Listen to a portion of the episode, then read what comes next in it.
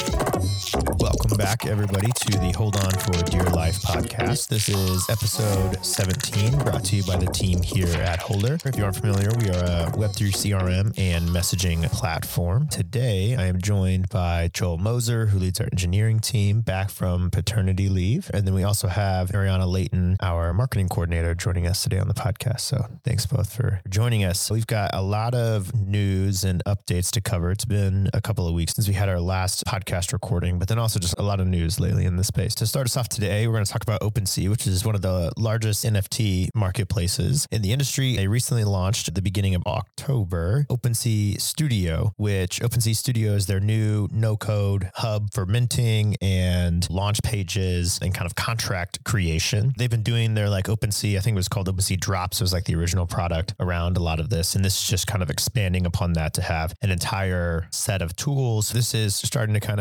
bleed into a little bit of what Manifold and Zora and some others with no code contract builders have built over the years. Just see them get into the space. And, you know, essentially just facilitates the entire launch process for any drop and making it so anyone can come and, you know, create their own allow list, create the NFT itself and mint them. They have various integrations with payment methods too. So it's easy to collect payment via credit card or let somebody mint with ETH across a number of different blockchains. So, but it's really interesting just to kind of see OpenSea move more and more into the space. They were one of the first actually to have a contract where anybody could come and mint an NFT on their contract. This was their OpenSea, what do they call it? Shared storefront, Yep. where like they would let anybody come, you could mint an NFT on it. It was all within one NFT contract, which I think now, you know, early on it was super innovative, but now kind of it's caused lots of challenges or problems in the space. Because of that, people that launched collections on there, they've migrated off. So basically, this is just taking that to kind of the nth degree in terms of how to help artists and project collectors launch on OpenSea. So I don't know, open it up to both of you. Kind of any thoughts, kind of seeing OpenSea launch this, or just around where OpenSea is heading, their overarching kind of product suite essentially they're breaking into. I mean, my first thought is this is a logical transition for them. I'm kind of surprised they didn't do it sooner. Which I mean, yeah, they had the open the shared storefront, but this is probably where they wanted it to be. But it was just they prioritize other things, probably from monetary reasons. I mean, they're at number one marketplace, so and then also with Blur and so many other marketplaces coming after their lunch, you know, they had to at least protect that before they innovated in other spaces because this is not directly the same target market necessarily because so much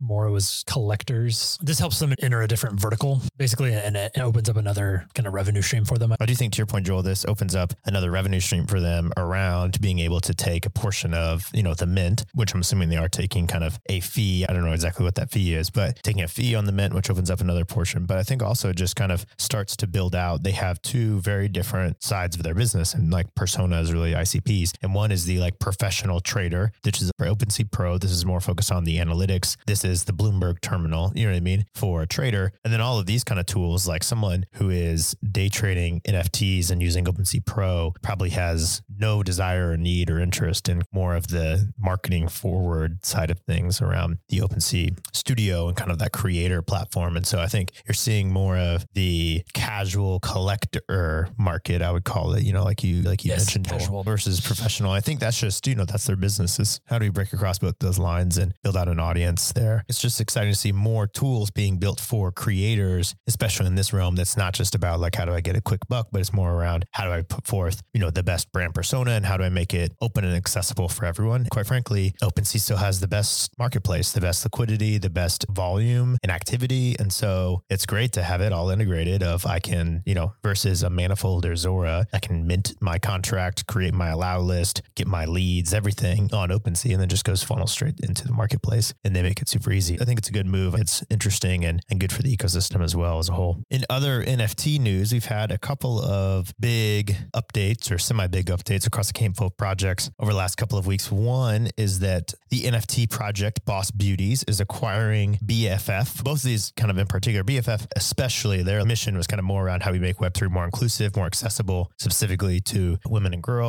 Boss Beauties, you know, has a very similar mandate though. Kind of BFF just started as this community and podcast and things like that, where like Boss Beauties has started as a as an NFT collection. So I think it's really unique and interesting to see them kind of combine forces, supercharge their efforts around that front and kind of share the similar mission, we could have looked, but in Holder, I've seen like the overlap between Boss Beauties and BFF, but like probably very similar collectors anyway. The other news in kind of NFT land is that Gutter Cat Gang, which is another kind of semi, I don't know, tier two, call it NFT project, uh, has a new owner. So very similar to kind of the history of Pudgy Penguins, where a prominent collector, essentially kind of put up an offer to buy the collection. This individual, Noah, put up 500K of his personal capital into this newly formed LLC that's going to purchase uh, Gutter Cat Gang. And so he's been part of the community for over a year. You know, he has a proposal for this is what I want to focus on with the brand. And he is the NFT version of an activist investor, essentially. So, regardless, maybe just around kind of these updates, I'm curious, kind of both of you around seeing some consolidation in the NFT world. I think it's not a surprise to me, as probably lots of projects are struggling and looking for exit paths and not just continuing down this road, especially as royalties and everything have just fallen off a cliff and a lot of brands taking unique and different directions. But this is only the beginning that we'll see with a lot of projects, brands, and NFTs over the next 12 to 18 months, even. Yeah, it's interesting to see some of the smaller players consolidate a little bit because I mean, you had Yuga buy CryptoPunks and, you know, all, all of that. So it's interesting to see some of the non top 10 start to change a little bit. It'll be interesting to see how the ecosystems combine and hopefully interesting and seamless ways. I mean, yeah, you can always see the overlap of who owns what, but I think how to reward people who own both is kind of an interesting mechanism. You could already do that, but it's way more, know, interesting or maybe more powerful if that's from the same team and not like two teams collaborating together. It's just a little bit more focused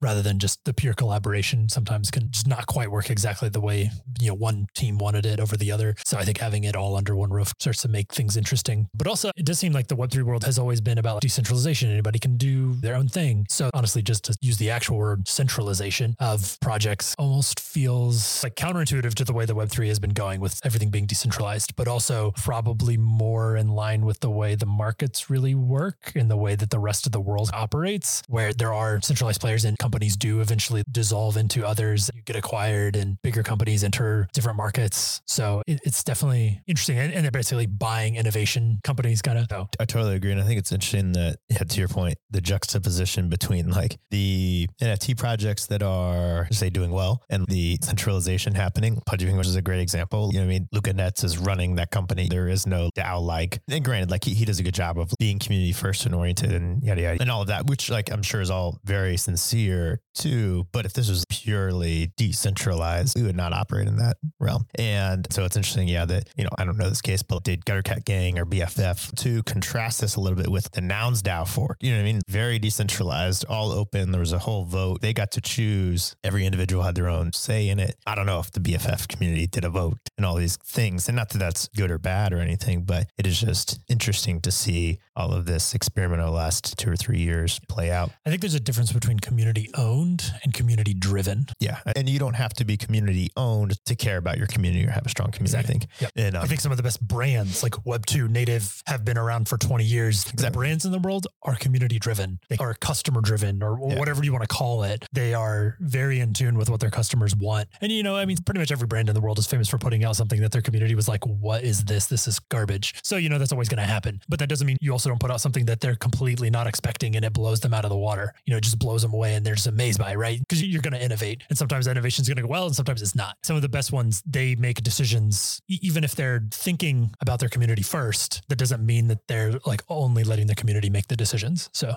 totally. And I think, I think broadly too, I wasn't going to necessarily bring this up because this is kind of a sidebar. I hate it when people cover like layoffs and things like that in the news. You know, is that really like newsworthy necessarily? So I don't want to like bring this up to talk about as like news, but the same like week, we also saw some downsizing, at least at some of the major NFT brands at Yuga Labs and some others even too that I don't think were like publicized. But it's just interesting that like right now, like we were definitely in a period of changing strategy. Not that the business was struggling or anything. It was just like we're right sizing or we're uh, Yuga, their statement was around, you know, reconfiguring the company around what are we best at and kind of where are we going to go forward and who are we going to partner with on certain kind of initiatives, specifically on the gaming side. But it's really interesting to see like broadly in the industry, everyone's kind of making moves right now. And like this is really a time to kind of be very strategic around what is your long term goals for the company. I think this is just in line where it happens probably to fall where a lot of companies are starting to run out of runway. They're unable to raise funding, you know, and all this is just kind of like happening all at once for a lot of these companies. And so they're kind of looking to different options for how do we keep our business going.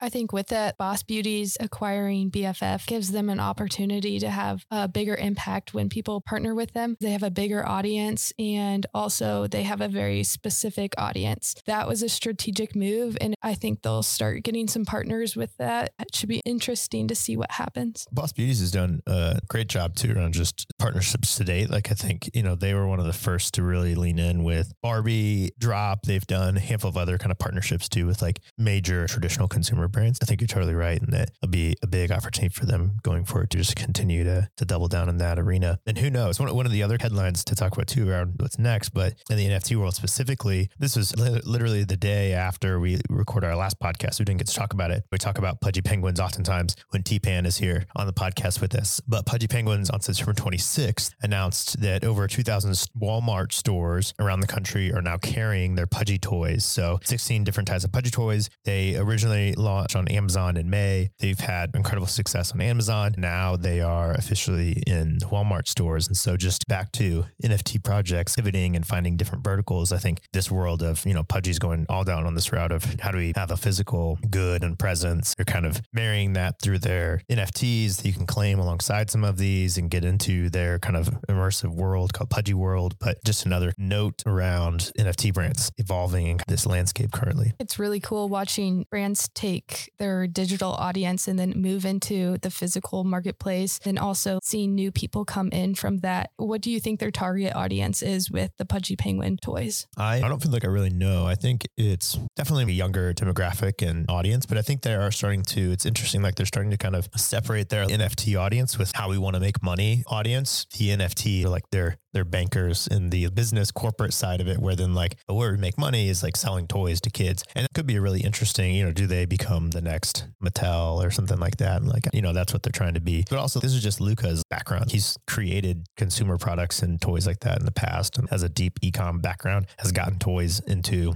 Walmart in the past. So I think he's just running the playbook he knows, you know, of how do I make money with IP. It's really interesting. I don't know who they're really trying to target. How many of the people buying the toys are just like pudgy penguins fans anyway, and like versus how many people think they're a unique toy. That is kind of, I would say, still to be determined. I'm sure they don't even really care. I mean, like them being kind of like cute and fun, you know, just adds to it. You know, some kids see them and it gets them interested in just the ecosystem. I mean, especially if you're trying to build just from brand building, separate revenue streams, right? Like, you know, all of that. I don't think they probably care at this moment in time. You know, at a certain point, the more eyes, the better. At a certain point, you know, they'll want to probably hone in on a specific target. But if, you know, if, you, if you're getting your product into Walmart, you don't really care because anyone and everyone is going to see it. That's one of the points of Walmart. They were on Amazon before too. So you got all the people that only do online shopping. You got all the people who only shop at Walmart. If you're in all of those, you're just trying to get eyeballs. So Yeah, I do think Walmart takes it a whole different level where like Amazon, like I could have argued they're just selling toys to their existing audience and like that will be tapped out at some point, you know, but like going into Walmart, like this is a much different audience than like where the digital Amazon audience could have just been consumed for the most part by raving fans of Pudgy Penguins NFT. I think this is interesting to see like how successful it is because it is just a very broad consumer audience. yeah, I was saying that like being in Amazon and Walmart is like you have like all of the consumers just about. Yeah, you can reach anyone.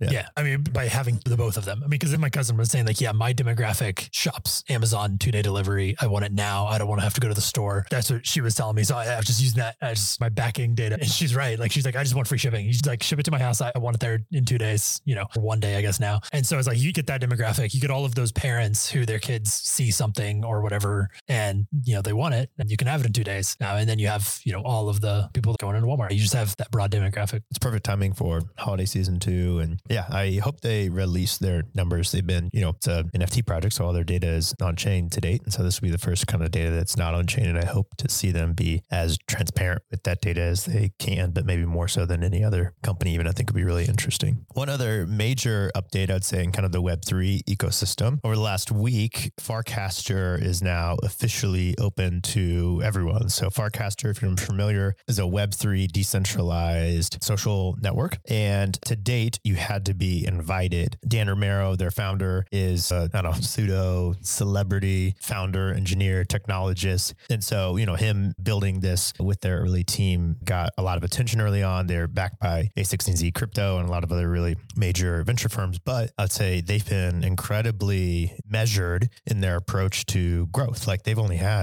I don't know, a few thousand users really to date. And that's because it was very kind of closed ecosystem. But the community that they built there, I feel like has been phenomenal. Like I've loved Farcaster. It's a lot of engineers and nerds really, you know, interested in blockchain technology and things like that. And they've kind of branched out over time. But in the the conversations you see there are just very genuine. It's kind of removed a lot of the fluff, at least that you're seeing on on X, Twitter today. But anyway, the whole idea though, and I think this is kind of more interesting and cool, is over the last couple of weeks now, they're sufficiently decentralized. And so anyone can sign up. They're charging a small fee to sign up. So there's like a $5 a year fee to use Farcaster. Warpcaster is the public app that the Farcaster team created as kind of an example app. I think you pay $10 to use Warpcaster. So it's kind of interesting too to see just like what is the demand, but mostly it kind of covers storage space. It's interesting that they have this model where at the beginning everyone is paying to be on the network where, you know, we've always grown up with social media platforms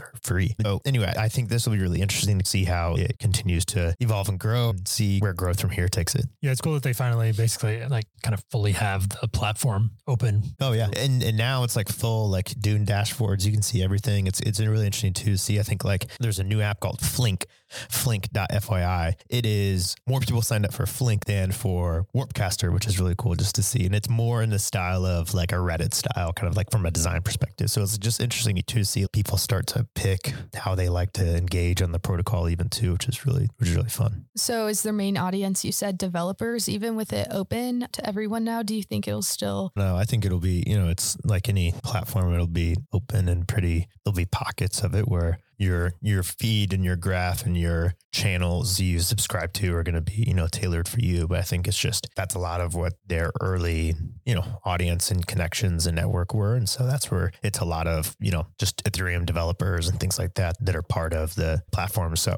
yeah i, I don't think so. I think it's just like where they've built a pretty good initial user base to span out from. Yeah, being open definitely really opens the door for botters and spammers. So it'll be interesting to see how that kind of goes from here on out. I mean, maybe the monetary investment will increase that barrier enough to reduce the overall, but you know, five bucks is really not that much. So Let me look here. So looking at the latest Dune dashboards, looks like Farcaster IDs registered at 188,000, but Farcaster protocol wide metrics connected addresses is 10,350. So I think they're definitely getting some bot traffic and at least like ID registrations. I haven't been on Farcaster yet, but I'm excited to get in there and see what creators and brands are doing and how they're building communities through the social platform. Yeah, it's very interesting too because I have a brand account like we're at Holder on Farcaster, but it's a very non-marketing brand. Yeah, most accounts are not in that way at all. More early Twitter days, I would say, before it turned into kind of a marketing engine. And I think it's because there's no advertising. And any client can build their own advertising engine on top of it, you know, if they want to, and just leverage the data in a more unique way that, you know, if we gain users, then we can monetize that user base if they don't want to charge people to use it. Maybe there's it's worth five dollars or whatever to not use Caster user version, or like I'm gonna get fed ads or whatever. But so far nobody's created like a platform that can do that or has done that at scale. We'll see where it goes from here. But if you're in the web3 space, like it's definitely worth creating an account, joining, just understanding kind of how they're building their product, how they're building their community, what does kind of decentralized social look like. Yeah, I think it's important for for the ecosystem as a whole. One thing that I've just, I don't know,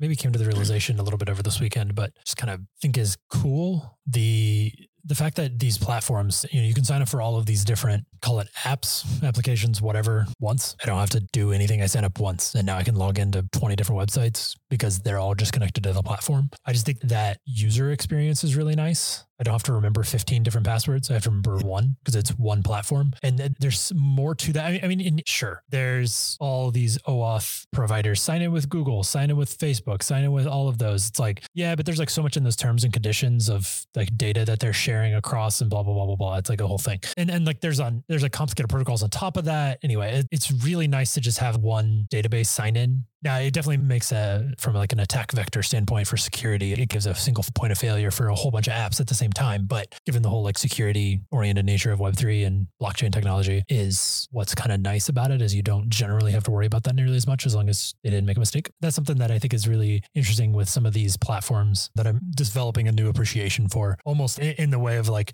I just build something on the platform and not use most of it other than the login mechanism, just to not have to manage the user base and not have to like make people sign up for a different account and like all that. It's like you're already signed up for this account, you know, especially if you're in, I don't know. I just think it's kind of an interesting thing. It's the same thing with like XMTP. I, uh, you know, I can sign up for XMTP once. I can use all these different interoperable inboxes.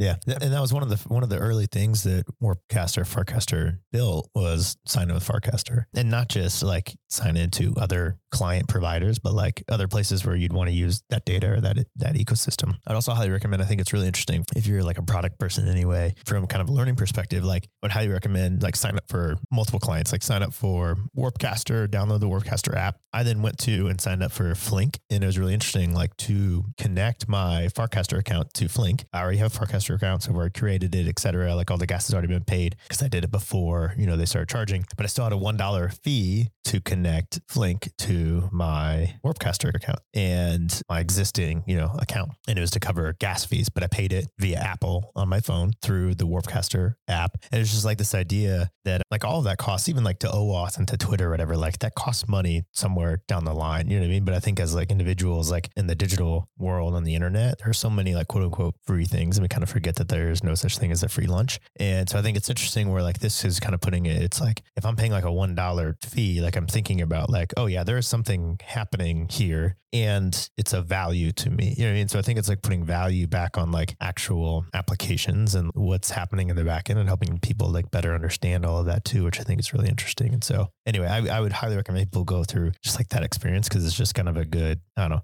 UX to think about was what does a UX of the future where like everything has a cost because everything actually has an inherent value look like? Yeah, the contrast there is that in a decentralized manner, like people are running the network for you. So you are paying them to utilize the network. With a lot of centralized applications, Twitter, all, all these big conglomerates, they've written off the cost of allowing people to sign up for free because they make enough money off the data that they get from you when you sign up, or they make enough money that they think they're providing enough value in their platform that you're going to sign up and you're going to stay long enough that you're eventually going to pay. It's like they've decided that that value is worth it to, you know, allow you to sign up for free and, and whatever that cost is. But it, when it's decentralized, somebody's got to pay that cost. Yeah, who runs the bill? I yeah. mean, like the network can't run the bill. If I'm the one running the node. That costs me money, but there has to be some incentive for me to do it. And the incentive is when people execute code on the network that, you know, in a roundabout way utilizes my machine, even though technically it doesn't because that's not how the thing, uh, whatever. Way too technical to go too deep into that. But basically, like when it uses the code that I'm running on my machine, I get paid. That's kind of what it boils down to. It's not exactly how it works, but close enough. So that, you know, that that's what's just kind of really interesting is that it's now like uh, the community and humans serving humans rather than like this whole business and whatnot getting in the way of humans serving humans. It's I don't know. It, it's such a weird nuance, but there's something to it. Yeah, and, and this just it kind of brings me back to like maybe it's the like eternal optimist in me or it's like delusion. I don't know, but in that like this is inevitable. You know what I mean? When I think about we're building a holder, when I think about Web three technology, the ecosystem, the culture of it, the economy structure, like it is a better way, and I just feel like it is inevitable that we will get to a place where that is how technology ecosystems interact. You know, which I think is is that's what excites me about a lot of this. For our final maybe news headline here. I don't know if anybody will have anything necessarily mind blowing at all to share about this, but I feel like you can't get through a whole podcast without kind of stating the obvious that, like, I think one of the biggest headlines in all of crypto right now is Sam Bankman Fried's trial that is going on in the state of New York. And so he is front of a jury trial. And yeah, they're taking the prosecution testimony right now. So today or Friday, I think, was the BlockFi CEO. Before that was the CEO of Alameda Trading, Sam's former girlfriend and their CEO. And so so it's just been really interesting. I'm reading a lot of the trial feedback, and I would just say it's kind of nuts just how much money a that FTX had and just like the lack of safeguards and oversight when you have that much money. And I don't really know if I have much of a good recap on it, but Ariana, you put some good notes in here. I think you're right in that, like in general, in the Web3 space, kind of bad actors like SBF and FTX kind of give the ecosystem a pretty bad rap, but really there was not a bug or anything malicious in any smart contract or in any like blockchain technology that caused FTX to happen. It was, you know, people. And technically, it was all on their balance sheets in fraudulent accounting that they were doing. And none of it was on a blockchain or, you know, transparent or immutable in any way. It's just, I think, kind of gives more value to the actual technology itself that if they were using a blockchain for all of this, everyone would have seen it and it would probably not have happened because people would have been like, hey, why is money being transferred out of customer accounts into this account? And there's lots of, of issues there. But anyway, I feel like we couldn't go without mentioning that because it's such a big headline these days happening in our world. Anything from either of you around kind of thoughts on FTX or the trial or anything that's like stuck out to you over the last couple of weeks? Yeah, I think just overall, the worst part about it is that it's bringing Web3 into the headlines when, again, it's not the technology that caused this problem. It's just a bad player who did. Really, there can be bad players anywhere. It's disappointing that it's putting Web3 in a bad light across all of the media. But I think people will start understanding blockchain more and possibly be good for the future of it. I don't really have much to add, but my one thought is to your point about like bad press. You know, they always say like no press is bad, like any press is good, whatever. But I think right now when AI is really having kind of hey, heyday as like the in being in the spotlight you know, and I'm sure there will be a time when it has some sort of negative thing that comes down because like every trend seems to kind of like have a an up and a down. The downside is that, you know, as far as trends go, Web3 was replaced with AI and then now with Web3 kind of being negative, uh, or having some negative press, it just kind of puts AI just like a little higher up. Because I think from just from like an innovation standpoint, they're both still new enough. Web3, it wasn't called that at the time, but blockchain technology, you know, has been around for over a decade. You know, I mean, AI has been around longer than that, ironically. It just didn't have quite the level of sophistication that it does now.